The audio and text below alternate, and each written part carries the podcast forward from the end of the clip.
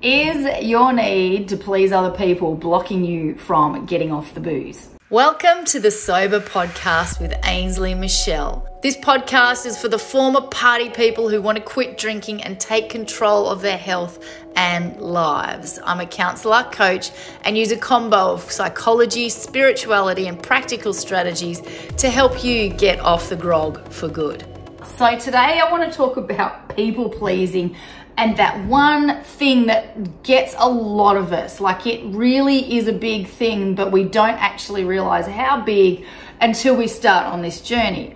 And that is our need to please everybody else around us. So if you're anything like me, I I grew up in a place where drinking was the norm. I'm, you know, that's pretty much half the world, really.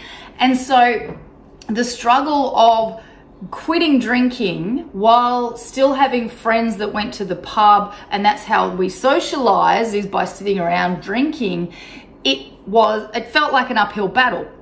Because in my mind I was so scared of becoming the social outcast that it kept me stuck and so you've got to break it down to that minute little fear of what am I really scared about? Is it I'm scared of being isolated? Or is it scared of just people's comments? Or is it being scared of being humiliated in social situations because you say you don't drink and then someone calls you out and then everyone looks at you and then you feel like a sober loser?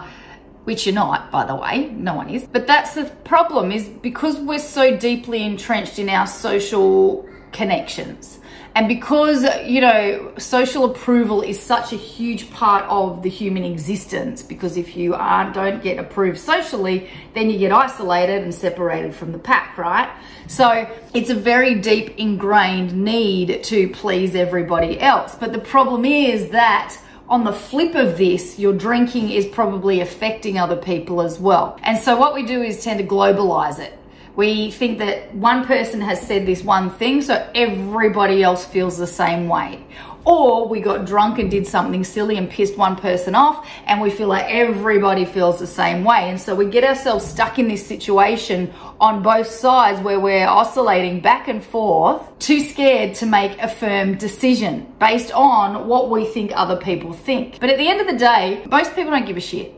Most people really do not care whether you drink or not. What they really care about is if you're judging them for doing it, and that's when they get defensive and a little bit funny about it. So when you're kind about it, when you're just saying that this is my journey, this is something I'm doing for myself, then it holds you really strong in your own decision. What I found for my situation was that the more I would just so I was just selling it to myself first. Like you have to sell it to yourself. If you're not sold on it, then anyone's going to try and lift that little lid up to try and get back underneath there so that you're an egg so that they feel better. All of that is a manipulation. Anyone that tries to give you shit about it, it's a manipulation because they want you to not separate yourself from the herd, be part of them, which is good in a way because it means that they love you and that they want to be around you.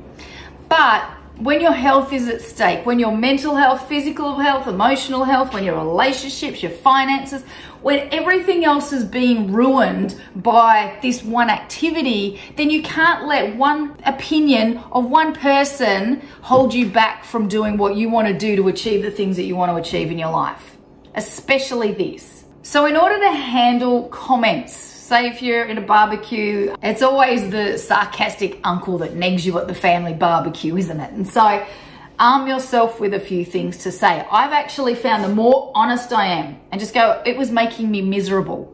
I wasn't a happy person and I just wanted to look after myself. When I made it about me instead of like, it's disgusting and I just don't want to do it because it's revolting, then you trigger their shame and that's when they start coming back with their judginess.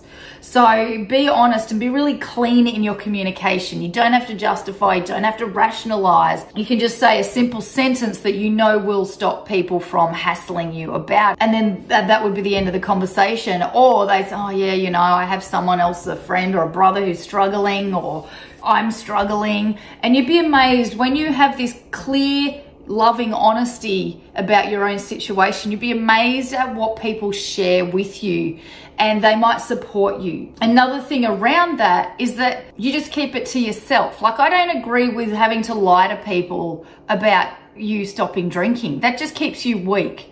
What makes you strong is going, you know what? I've got a problem. I am done. I am sick of this problem.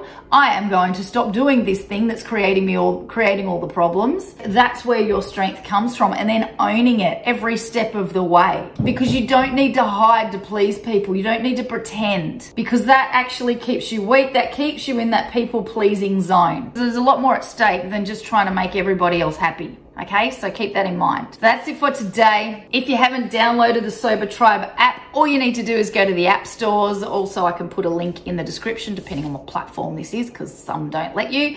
But if you just go to the Apple App Store, if you've got a iOS phone and Google Play if you've got an Android, just Sober Tribe and all you need to do is download it and get cracking on it. There's some great features in there like a journal. You got daily motivational quotes, so make sure you turn on the not notifications.